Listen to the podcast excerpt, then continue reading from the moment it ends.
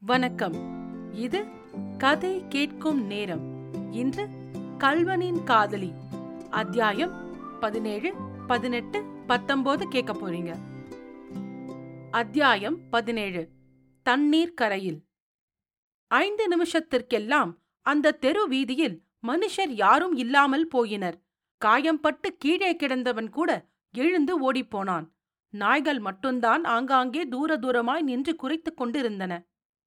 முத்தையன் சாவதானமாய் ஊரை விட்டு நடந்து சென்றான். அவன் வந்த காரியம் நிறைவேறவில்லை. சாப்பாடு கிடைக்கவில்லை. பசி தீரவில்லை.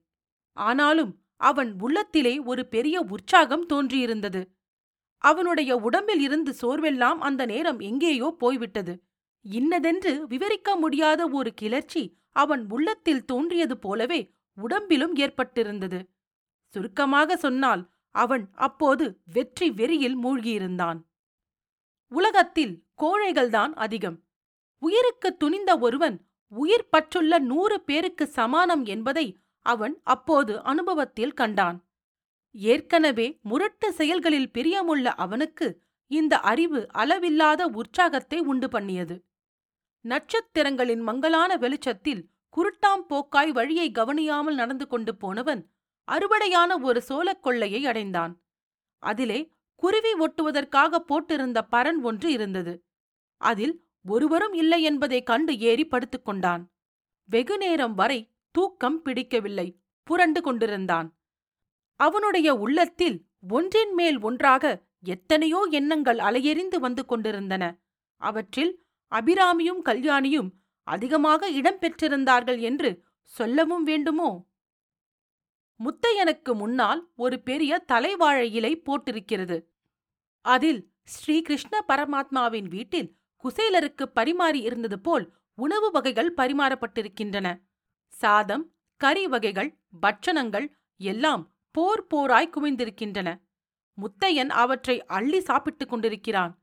சமையற்கார குண்டோதரன் ஒருவன் தட்டில் சாதம் கொண்டு வருகிறான். அவன் சாதம் போட போட முத்தையன் இன்னும் போடு என்று சொல்கிறான். பரிசாரகனுக்கு கோபம் வந்து இனிமேல் உன் தலையிலேதான் போட வேணும் என்று தாம்பாலத்தை முத்தையன் தலையில் போடுகிறான். இச்சமயத்தில் முத்தையன் தூக்கி வாரி போட்டுக்கொண்டு எழுந்திருந்தான். பரனின் மேல் கூரையில் இருந்து சில சோளத் தட்டுகள் நழுவி அவன் தலையில் விழுந்திருந்தன. கொஞ்ச தூரத்தில் மே என்று ஆடு கத்திற்று மேலே வெயில் சுளீரென்று அடித்தது. இத்தனை நேரமா தூங்கி போய்விட்டோம் என்று முத்தையன் எண்ணியதும் முதல் நாள் ராத்திரி சம்பவங்கள் எல்லாம் ஞாபகத்தில் வந்தன. பக்கத்தில் கிடந்த கத்தி அவையெல்லாம் உண்மைதான் என்று ருசுப்படுத்திற்று. பசியோ காதை அடைத்துக் கொண்டு போயிற்று. பரன் மீதிருந்தே நாலா பக்கமும் பார்த்தான் முத்தையன். கொஞ்ச தூரத்தில் கொள்ளிடம் தெரிந்தது. அதன் நீரோட்டத்திற்கு சமீபமாய் ஒரு கட்டை வண்டி நின்றது. அதனுள் இருந்து ஒரு ஸ்திரீயும் புருஷனும் இறங்கினார்கள். அவர்கள் வண்டிக்குள்ளிருந்து ஒரு மூட்டையை எடுத்தார்கள். சரி சரி அது கட்டு சாத மூட்டைதான் என்று முத்தையன் தீர்மானித்துக் கொண்டான். அவனுடைய பசி நூறு மடங்கு அதிகமாயிற்று. ஒரு நிமிஷம் யோசனை செய்தான் முத்தையன். அந்த பரன்மேலே கிடந்த ஒரு பழைய கம்பிலியின் மேல் அவனுடைய பார்வை தற்செயலாய் விழுந்தது. சினிமாக்களில் டக்லஸ் பேர்பாங்ஸ் போன்ற திருடன் வேஷக்காரர்களை அவன் பார்த்ததுண்டு. அவர்களுடைய வேஷம் அவன் மணக்கன் எதிரே தோன்றவே கத்தியினால் அந்த கம்பிளியில் ஒரு துண்டு கிழித்துக் கொண்டான். அதன் நடுவில் இரண்டு கண்ணுக்கும் இரண்டு துவாரம் செய்து அதை முகத்தில் கட்டிக்கொண்டான். மேற்படி கட்டை வண்டி நின்ற இடத்தை நோக்கி வேகமாக நடந்தான். புருஷனும் பெண் சாதியும் சாவகாசமாய் பல் துலக்கிவிட்டு நீர்க்கரையில் மணல் மேல் சாவதானமாய் உட்கார்ந்து கட்டு சாத மூட்டையை அவிழ்த்தார்கள். முதல் நாள் இரவு பிசைந்த புளியஞ்சாதத்தின் வாசனை கமகமவென்று வந்தது. சாதத்தின் மேல் இருந்த இலைகளை எடுத்து தண்ணீரில் அலம்பி போட்டான் கணவன். இதோ பார் தினந்தான் நீ எனக்கு சாதம் போடுகிறாயே. இன்றைக்கு நான் உனக்கு போடுகிறேன் என்றான் அவன். என்னமோ இன்னிக்கு மழைதான் வரப்போகுது. இல்லாட்டி போனா கை கெட்டியது வாய் கெட்டாமல் போனாலும் போயிடும் என்றாள் மனைவி. அந்த சமயம் ஹா! என்ற ஒரு பயங்கரமான குரலைக் கேட்டு இருவரும் திடுக்கிட்டார்கள். பக்கத்தில் இருந்த நாணற்காட்டில் இருந்து முகமுடி அணிந்த ஒரு பயங்கர உருவம் கையில் கத்தியுடன் வந்து கொண்டிருந்தது. உடனே இருவரும் கதிகலங்கிப் போய் எழுந்து வண்டி கிடந்த கரையை நோக்கி ஒரே ஓட்டமாய் ஓடினார்கள். அந்த உருவம் பல்லை நரநரவென்று கடித்துக் கொண்டும் இடையிடையே பயங்கரமாக கூவிக்கொண்டும் அவர்களை கொஞ்ச தூரம் துரத்திற்று. பிறகு திரும்பி தண்ணீர் கரைக்கு சென்று கூடையில் இருந்த சாதத்தை எடுத்து லபக் லபக் என்று விழுங்கத் தொடங்கியது. ஏறக்குறைய பாதி கூடை காலியான பிறகு கை கழுவிற்று அந்த உருவம். மறுபடி அந்த கூடையை துணியை போட்டு சுற்றி கட்டி அதை கையில் எடுத்துக்கொண்டு நாணற்காட்டிற்குள் புகுந்து மறைந்தது. வண்டியின் அருகில் நின்று பிரம்மை கொண்டவர்கள் போல் இதை பார்த்து கொண்டிருந்த தம்பதிகள் அந்த பயங்கர உருவம் மறைந்ததும் வண்டியை பூட்டிக் கொண்டு கிளம்பினார்கள். அத்தியாயம் பதினெட்டு. அபிராமியின் பிரயாணம். முத்தையனும் குரவனும் தப்பி சென்ற செய்தி கேட்டவுடனே வீட்டை விட்டு கிளம்பிய சர்வோத்தம சாஸ்திரி அன்றிரவு திரும்பி வரவில்லை. அப்புறம் ஐந்து ஆறு நாள் வரையில் அவர் வரவில்லை. கடைசியில் ஒரு நாள் சாயங்காலம் வந்து சேர்ந்தார். ரொம்பவும் அலைந்து களைத்துப் போய் அவர் முகம் பார்க்க முடியாமல் கோரமாயிருந்தது அவர் வந்து கூடத்தில் கிடந்த சாய்மான நாற்காலியில் அப்பாடா! என்று உட்கார்ந்ததும் மீனாட்சி அம்மாள் வெறுமனே அவரிடம் போனால் எரிந்து விழுவார் என்று அறிந்தவளாதலால் கையில் ஒரு டம்ளர் தீர்த்தத்துடன் போய் அருகில் நின்றாள். அவர் தீர்த்தம் சாப்பிட்டதும் என்ன இத்தனை நாளா இப்படி வராமலிருந்து விட்டீர்கள்? ரொம்ப கவலையாய் போயிற்று. அந்த பெண்ணானால் அழுத கண்ணும் சிந்திய மூக்குமாயிருக்கிறாள் என்று சொல்ல சாஸ்திரி அழறாளா? நன்னா அழ சொல்லு. இன்னும் அந்த பெண் இங்கேதான் இருக்கிறாளா? என்ன? என்றார். ஆமாம் அவளுக்குத்தான் வேறு திக்கு கிடையாதே. எங்கே போவாள்? ரொம்ப நன்றாயிருக்கிறதே. அதற்காக நாம் என்னத்தை செய்கிறது? எங்கே அவள்? கூப்பிடு பார்க்கலாம். கதவின் ஓரத்தில் இருந்து இதை கேட்டுக் கொண்டிருந்த அபிராமி அப்போது கண்ணை துடைத்துக் கொண்டு வந்தாள். சாஸ்திரி அவளை பார்த்து ஆஹா பெண்ணே அழுகிறாயா? அழு அழு. உன் அண்ணன் அகப்படக்கூடாது என்று பிரார்த்தனை செய்தாயல்லவா? அவன் அகப்படவில்லை. இப்போது உனக்கு சந்தோஷந்தானே என்றார். பிறகு ஐயோ பைத்தியமே! என்று சொல்லி தலையில் அடித்துக் கொண்டார். அபிராமிக்கு ஒன்றுமே புரியவில்லை.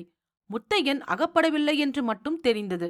ஆனால் இன்ஸ்பெக்டர் பேசிய தினசில் இருந்து ஏதோ விபரீதம் நேர்ந்து விட்டதென்றும் நினைக்க வேண்டியதாயிருந்தது. அவளை ஏன் மிரட்டுகிறீர்கள்? அவளுக்கு என்ன தெரியும்? குழந்தை என்றாள் மீனாட்சி அம்மாள். அவளுக்கு ஒன்றும் தெரியாது. அவள் அண்ணனுக்கும் ஒன்றும் தெரியாது. பெண்ணே இனிமேல் உன் அண்ணனை நீ மறந்துவிடு. வெள்ளம் தலைக்கு மேல் போய்விட்டது. அவன் லாக்கப்பில் இருந்து தப்பித்துப் போகாமல் இருந்திருந்தால் மறுநாளே நான் விடுவித்திருப்பேன்.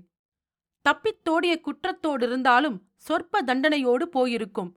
இப்போதோ அவன் மேல் ஐந்து கொள்ளை குற்றங்கள் இருக்கின்றன. இந்த பழைய கேடி குறவனையும் அவனுடைய சகாக்களையும் தன்னுடன் சேர்த்து கொண்டிருக்கிறான். கொலை ஒன்றைத் தவிர பீனல் கோட்டிலுள்ள எல்லா குற்றங்களும் செய்துவிட்டான். கட்டாயம் ஒரு நாள் அவனை பிடித்தே தீருவோம். அப்போது தீவாந்திர சிற்றைக்கு குறைந்து விதிக்க மாட்டார்கள். இனிமேல் உனக்கு அண்ணன் இல்லை என்று நினைத்துக்கொள் என்றார் சர்வோத்தம சாஸ்திரி. இதை கேட்ட அபிராமி விம்மி விம்மி அழத் தொடங்கினாள்.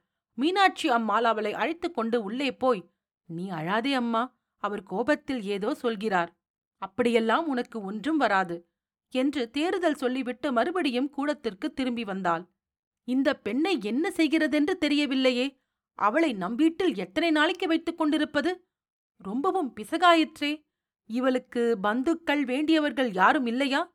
என்றார் சாஸ்திரி. ஒருவரும் கிடையாது பெரிய சங்கடம்தான். எனக்கு ஒரு யோசனை தோன்றுகிறது. சொல்லட்டுமா? பேஷாய் சொல்லு. யோசனை சொல்வதில் மந்திரிக்கு சமானம் என்று உத்தம பத்தினியைப் பற்றி சாஸ்திரம் கூறுகிறது. பாருங்கள் சென்னை பட்டணத்தில் என் நாத்தனார் சரஸ்வதி வித்யாலயம் நடத்துவதுதான் தெரியுமே. அதற்கு ஒத்தாசி செய்ய வேண்டும் ஒத்தாசி செய்ய வேண்டும் என்று பிராணனை வாங்கிக் கொண்டிருக்கிறார் அல்லவா? இந்த பெண்ணை அனுப்பி வைக்கலாமே. அதுவும் ஒரு உதவிதானே? பேஷான யோசனை. இப்போதே சாரதாமணிக்கு கடுதாசி எழுதிவிடு. பார்த்தீர்களா? உலகத்திலே நாத்தனார்களுக்கு கூட உபயோகம் இருக்கிறதே என்று சொல்லி மீனாட்சி அம்மாள் சிரித்தாள்.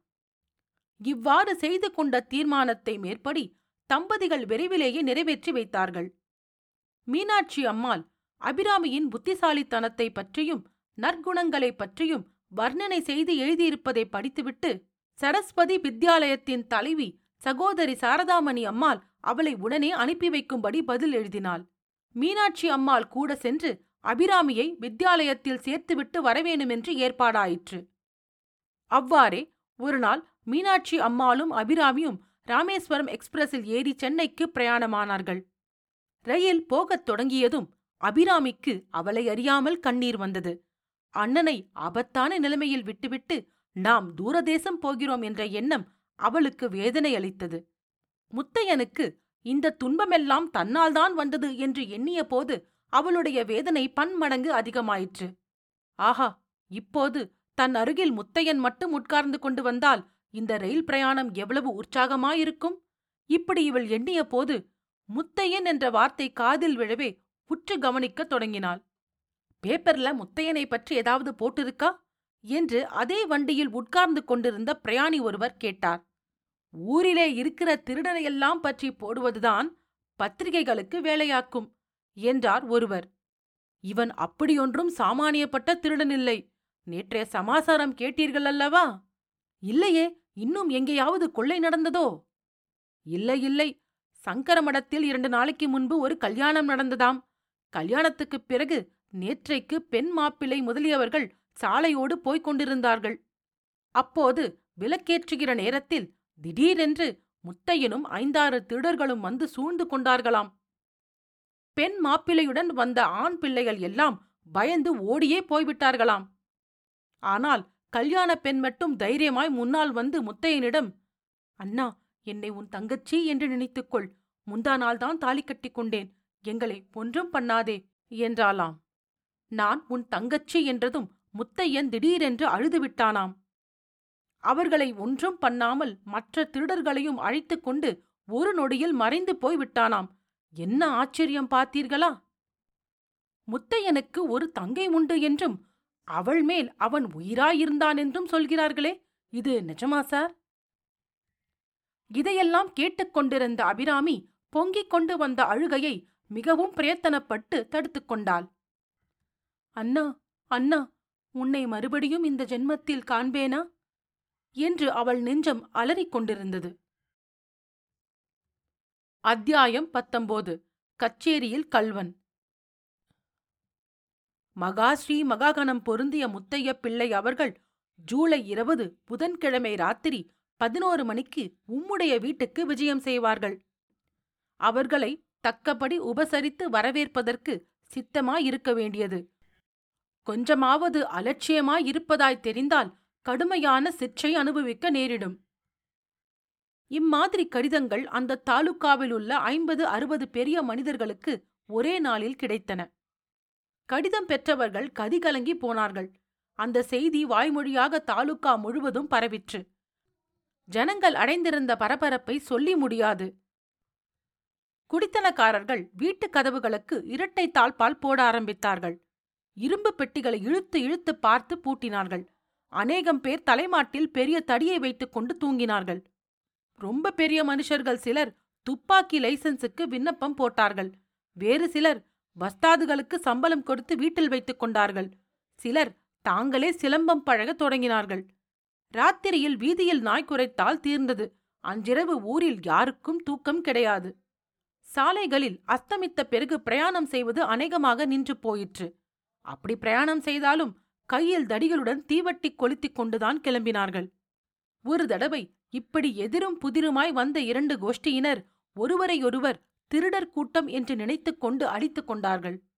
திருடன் முத்தையனும் மேலும் மேலும் துணிகரமான செயல்களை செய்து கொண்டு வந்தான்.